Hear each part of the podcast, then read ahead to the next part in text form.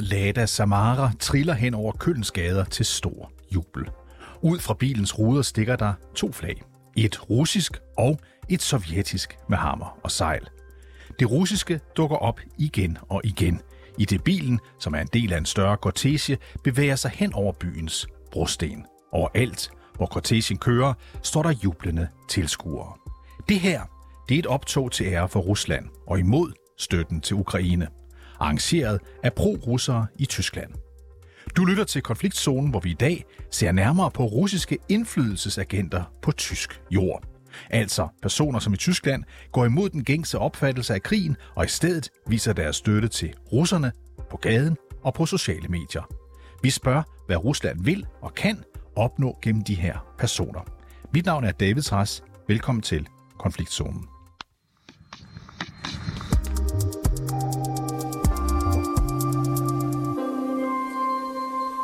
Lasse Sol Sunde, velkommen til. Mange tak. 24-7's korrespondent i Tyskland med i dag fra Berlin. Hvor stærk, Lasse, hvor stærk er den russiske stemme lige nu i Tyskland? Den, altså, hvad kan man sige, den tyske, øh, det tyske samfund har jo i mange år været, været hvad kan man sige, præget af, af de mange eksilrussere, der er kommet til landet. Altså især efter øh, 1990, efter murens fald, så kom der jo øh, altså i nogle, hen over nogle år, hvert år et par hundrede tusind, som man så at sige, i dag kan regne sig frem til, at der er sådan et par millioner med et russisk så at sige, ophav, øh, slash, til, øh, det kan også være øh, altså nogle af de andre eks-sovjetiske øh, republikker. Så, øh, så på den måde, så er der jo mange øh, russere i landet, og som jo så også fremprovokeret den her krig, som nu foregår i Ukraine, jo har haft øh, følt trang til at vise, hvor der så at sige, sande sympatier er henne. Øh, og der er så et, øh, et miljø, som er ekstremt sådan, højt råbende, mm. øh, øh, og og ret tydelig i, at, øh, at stort set alt, hvad, hvad Putin gør, er det rigtige. Så, mm. så på den måde er der ligesom kommet sådan en, en øh, et for det seneste år sådan en lidt skarpere offentlighed omkring øh, altså dem, der har russisk ophav. Altså over 2 millioner mennesker i en befolkning på, på, på, på cirka 80, en tydelig stemme. Og vi har herunder Ruslands øh, invasion af Ukraine, der har vi hørt om mange personer i Tyskland, som du her taler om, så på en eller anden måde har vist støtte til øh, russerne. Og nu ser vi så, at nyhedsbyrået Reuters har undersøgt, hvem de er, og de har sat navn på dem. Der er blandt andet tale om et ægtepar, bestående af en tidligere russisk officer i luftvåbnet og hans hustru, Jelena Kolbasnikova, som blandt andet planlagde det her optog i Køln. Rusland ist kein Aggressor. Russland hilft zurzeit Krieg in der Ukraine beenden. Ja, det som Jelena Kolbasnikova siger på tysk her, det er altså, Rusland er ikke nogen aggressor. Rusland forsøger faktisk at stoppe krigen i Ukraine. Men Lasse Sol Sunde, Jelena Kolbasnikova, hun er overraskende selv nok fra Ukraine. Prøv lige at fortælle os lidt, hvem hun er. Ja, altså hun er, hvad kan man sige, hun er blevet sådan et meget markant ansigt på den her, så at sige, den her, i det her protestmiljø. Øh, øh, og altså hun er, hun er selv, siger hun, en russisk baggrund. Altså hendes forældre bor i Ukraine, men øh, i midten af 90'erne, så rejste hun selv til Tyskland og øh, slår sig ned her øh, og øh, arbejder som, som sygeplejerske. Mm. Øh, og det er Øh, men hun blev også ret hurtigt aktiv i, øh, altså da, det, da krigen startede, og man øh, så at sige, også begyndte at, at se, at der var kommet en bevægelse i det her russisk talende miljø, jamen altså så var hun øh, sådan ret hurtig øh, sammen med hendes øh, mand, hendes partner, øh, med til at så at sige, med til at forme det her, især i, øh, i Ruhrområdet. Altså hun, hun bor i sådan i Køln, Düsseldorf området, som jo er en af Tysklands mest befolkningsrige områder. Øh, så, øh, og hvor der også bor mange altså, af, af russisk øh, sådan baggrund. Altså, øh, og så, men hun er sådan altså, ekstremt Putin-venlig. Altså, der er ikke noget, som Putin kan gøre forkert. Altså, og det understreger hun hele tiden. Øh, og hun, når der er så demonstrationer, så siger hun jo også, jamen er de her meget høje energiregninger, som mange tyskere lige nu bekymrer sig kraftigt om, jamen altså, de er totalt selvforskyldte. Fordi hvis man nu bare havde imødegået Tyskland eller Rusland mere, øh, så skal det nok gå. Altså, øh, altså det, det, er hende, det er den logik, som hun hele tiden er med til at fremelske, det er, at, at, øh, at ja, øh, Rusland er hele tiden på den rigtige side, og, og protesterer man mod det, øh, jamen så er man så at sige slet selv ud om det. Og en ting er, at hun siger, at Putin og Rusland altid er på den rigtige side. Omvendt så forstår jeg også, at hun hele tiden taler om, at det russiske, undskyld, det tyske samfund er plaget af russofobi. Ja, det er sådan ligesom sådan en, en anden øh, øh, linje, øh, som hun, hun kører med. Altså det er, at, at, øh, at man angiveligt i, øh, altså, i Tyskland skulle, skulle så at sige, sådan, se ned på russer og, og, og klapjagte dem, og hun selv, altså hun har selv angiveligt mistet sit job som sygeplejerske. Det har for os været sådan ikke nemt at finde ud af, om det nu er rigtigt, det hun siger. Øh, øh, det kan også være, at hendes arbejdsforhold er ophørt. Øh, det er ikke sådan, det er tydeligt, men øh, hun har i hvert fald brugt sin egen så at sige, case mm. som, øh, som et argument for, at, at man som russer bliver diskrimineret. Så lad os, lige, lad os lige prøve at se på hendes øh, partner, altså Jelena Kolbasnikovas partner, Rotislav Teslik, som skiftede navn til Max Schlund, da han ankom til Tyskland for et år ti siden. Hvem er han så? Jamen han er, øh, ja ham her Max Schlund, øh, han er så angiveligt løjtnant i det russiske luftvåben. Altså han øh, optræder, når, han, øh, når man så at sige, ser billeder af ham på de sociale medier, gerne i sådan en, en farverig militæruniform.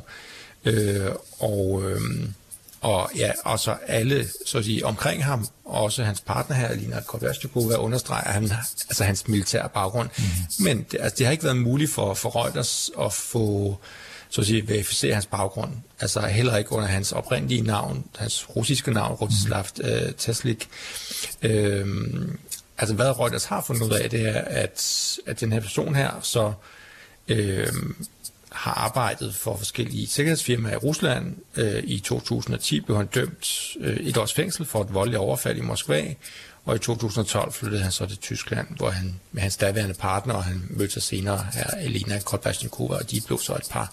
Så, så hvad kan man sige, så han, øh, altså selv i Rusland, ja, så er han i hvert fald dømt for vold. Ja, men altså Jelena og Max, hvilken position har det her passer i det, vi kalder det pro-russiske miljø i, øh, i Tyskland?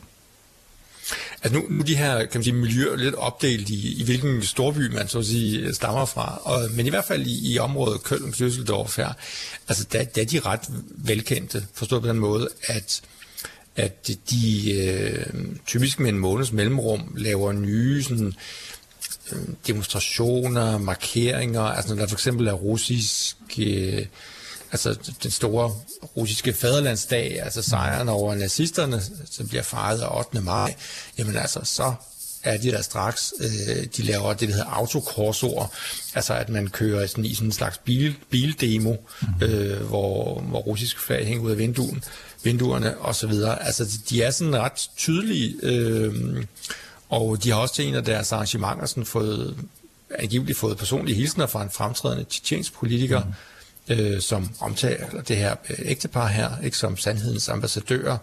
Og Max Lund han har også begyndt at rejse til Moskva for at deltage på konferencer, sådan arrangeret af den russiske regering. Og så købte han for et år siden en lejlighed i Moskva, så man må formode, at han har en stadig tættere tilknytning til sit, øh, sit gamle hjemland, altså som så at sige, også transporterer sig mm-hmm hen til hans ja, miljø her i øh, Køln-Düsseldorf-området. Vi skal lige ind på en anden mand, som Reuters også taler om, altså ud over ægteparet her. Så det er en mand, der skulle hedde Vyacheslav Sewald. Øh, lad os lige prøve at vende ham også, fordi han driver efter sine en Telegram-kanal med navnet Putins fanklub, hverken mere eller mindre. Hvad er det for et sted? Det er sådan et lidt mere sådan... Øh, ja, hvad kan man kalde det? Det er jo sådan et rent online-medie, øh, eller sådan en online-kanal, Øh, der er 36.000 følgere, altså man laver sådan typisk lidt uddrag af Putins taler, mm. oversætter sådan highlights. Øh, der er en falsk video af Putin, der wrestler med Joe Biden, hvor han selvfølgelig vinder Putin. øh, der er også, øh, altså, der, er jo, der har jo været sådan under hele øh, altså siden krigen i Ukraine startede, så har der jo sådan været sådan mere eller mindre tydelige atomtrusler fra Putins side. De bliver også gentaget på, mm. her på den her Putins fanklub. Øhm, altså, der er ikke sådan nogen officiel angivelse af, hvem der driver det her Telegram-site, men, øh, men det er altså ifølge øh, Reuters øh, research, ham her, Vacislav Sevald, der så er manden bag. Altså, så, så han er sådan en lidt mere, øh, han er ikke så tydelig, en, han er jo ikke sådan en tydelig offentlig person, han er mere sådan en, en bestyrer af, af det her online site, mm. hvor, ja, hvor der tydeligvis strømmer rigtig meget stof fra, fra Moskva, øh, og som han så at sige er med til at oversætte eller, eller sådan versionere, så de så at sige, passer ind i et tysk miljø. Og han, øh, Vyacheslav Sleval, han har øh, troet trådet til den øh, yderste højrefløj i Tyskland, forstår jeg. Så prøv lige at forklare os her til sidst, øh, Lasse. Er der generelt en kobling i Tyskland mellem den yderste højrefløj og så pro-russiske stemmer? Det er der forstået på den måde, at, at der, hvor sympatierne typisk har stået meget stærkt, det er på den yderste venstrefløj eller på den yderste højrefløj. Øh, og hvis vi tager højrefløjen, jamen så ved vi, at, at øh, altså det har også været bekræftet øh, af de tyske efterretningstjenester, altså at der øh, øh, i miljøet, for eksempel omkring øh, partiet AFD, Alternative for Deutschland, jamen altså så befinder der sig også nogle af de her øh, øh, så at sige, typer med, med meget stærke øh, pro-Rusland øh, sympatier. Øh, så der er sådan, det er ikke sådan et en-til-en, altså at hele AFD så at sige er, er rent Ruslandvenlige, men når vi ser på nogle, øh, altså enkeltpersonerne, så er der sådan, og, og nogle grupperinger inden for AFD, jamen, så er der sådan en meget stærk øh, øh, fascination af Rusland. Altså at Rusland, så at sige, at den samfundsmodel, øh, det styrer, øh, altså det diktatur, som Rusland jo også har udviklet sig til, at det er i virkeligheden det, som man øh, så at sige, ønsker for sig selv øh, i Tyskland. Altså så på den måde er der sådan en, en, mm-hmm. en, øh, øh, ja, en, en stor fascination af, af, af den her nationalisme, som, som øh, Rusland ligesom også øh, er tegn kan man sige, øh, viser os andre ved hjælp af den her krig, som de nu udfører. Lasse Sol Sunde, tak fordi du var med os fra Berlin. Selv tak. 24-7's korrespondent i Tyskland.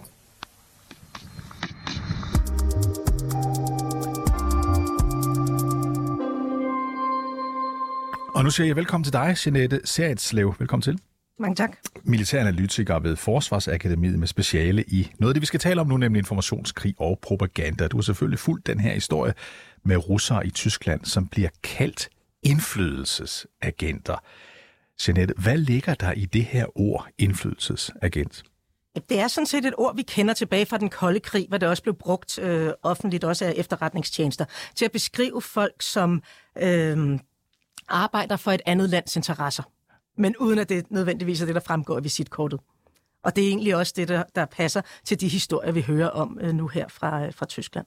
Altså, de, de, de, de arbejder for et andet lands interesser. Det står selvfølgelig ikke, det er det, jeg laver. Øh, er de nødvendigvis ansatte af, af, af russerne? Ikke nødvendigvis. Øh, de kan sagtens være det, men det kan også være folk, som på øh, så at sige frivillig øh, basis vælger at øh, tale ind i russiske narrativer og formidle de historier i, i Vesten. Fordi de er enige? Fordi de er enige, ja. Okay. Så når du hører om de her forskellige personer, som Reuters har fundet frem til i Tyskland, er det så din vurdering, at de typer, de måske ligefrem er hyret af den russiske regering hjemme i Kreml?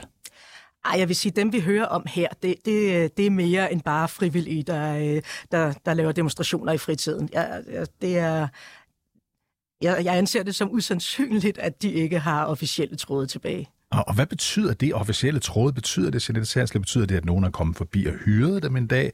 Har de selv rettet henvendelse? Er det sådan langsomt blevet her af 500, ikke rubler, men 500 dollars eller euro, eller hvad det nu får? Hvordan foregår det? Det kan foregå på forskellige vis. Man kan sige, nu her, når vi har at gøre med en tidligere officer, altså så er der et, et, et, et ret naturligt og direkte link.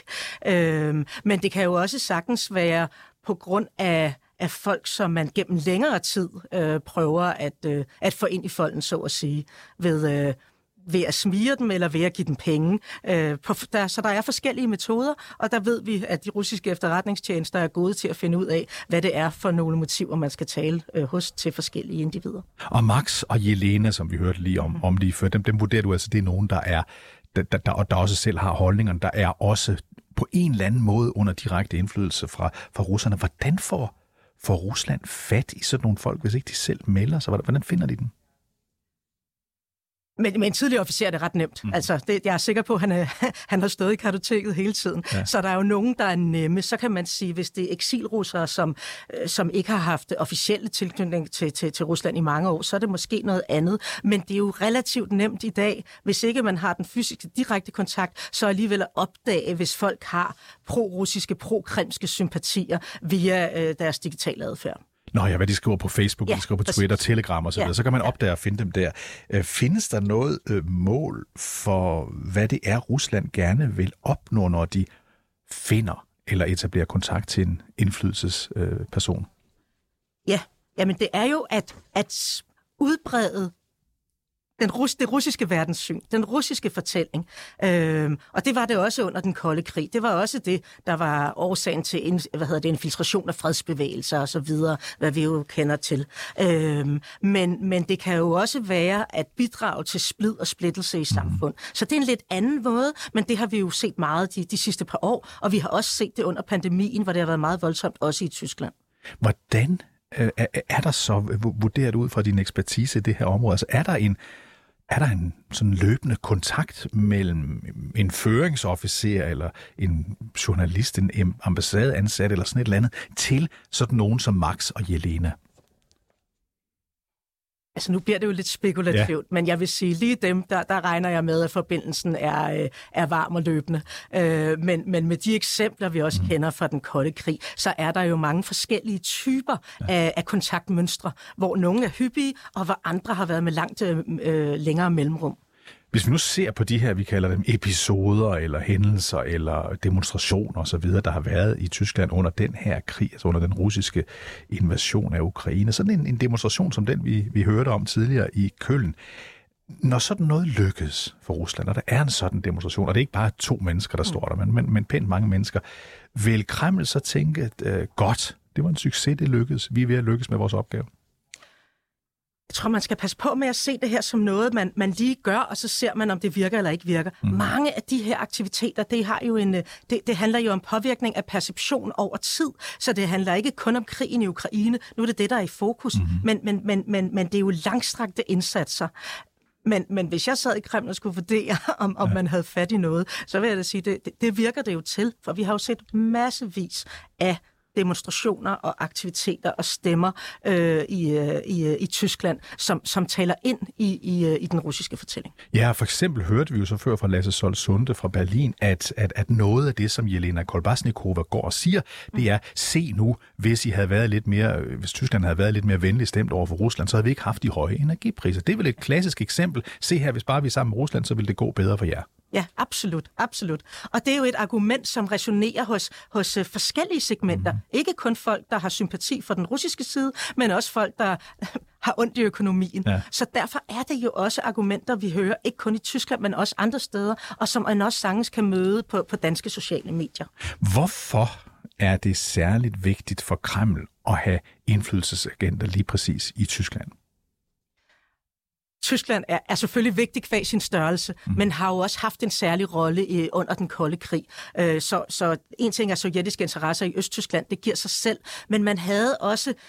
Øh, men, men, men, men, men man kunne også sagtens tale ind mm. i holdninger i den vesttyske befolkning. Nu nævnte talte vi om fredsbevægelser før, men også andre steder, hvor man godt kunne komme ind med sine nedrustningsargumenter øh, og, og, og pacifistiske argumenter osv. Så, så Tyskland har altid haft en, en meget vigtig rolle mellem øst og vest, øh, og, øh, og, og, og, og Tyskland er jo også i dag en væsentlig spiller i Europa, mm. også både når vi taler EU og når vi taler NATO. Og så er der selvfølgelig også i sagens natur mange russere i dag, der på grund af fortiden, altså øh, Sovjetunionens tid, simpelthen har været udstationeret i det gamle Østtyskland. Så der er mange, der kan tale tysk, der er mange, der har en interesse i det. Betyder det også noget?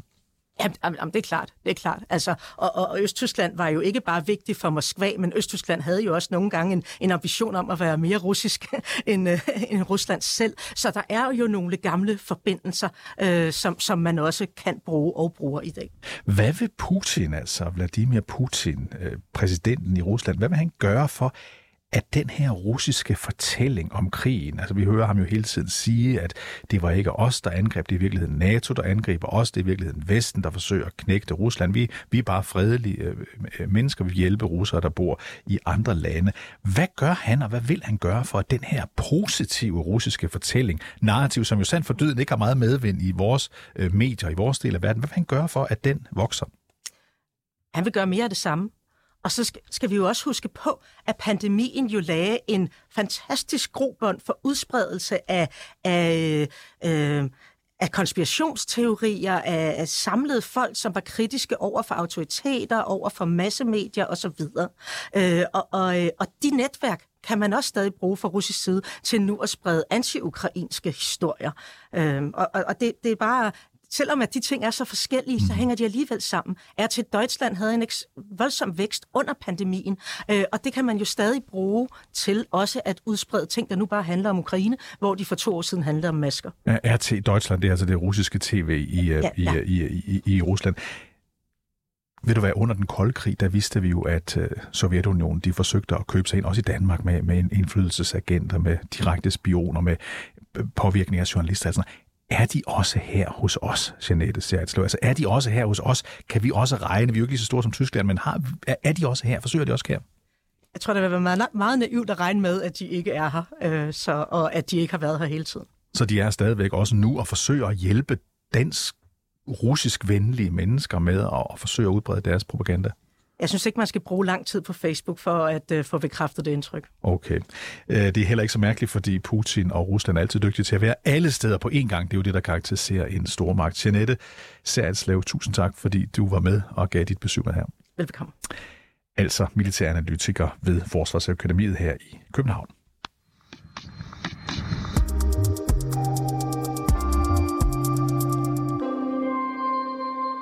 Du har lyttet til dagens afsnit af Konfliktzonen 24-7's udenrigsmagasin. Mit navn er David Træs.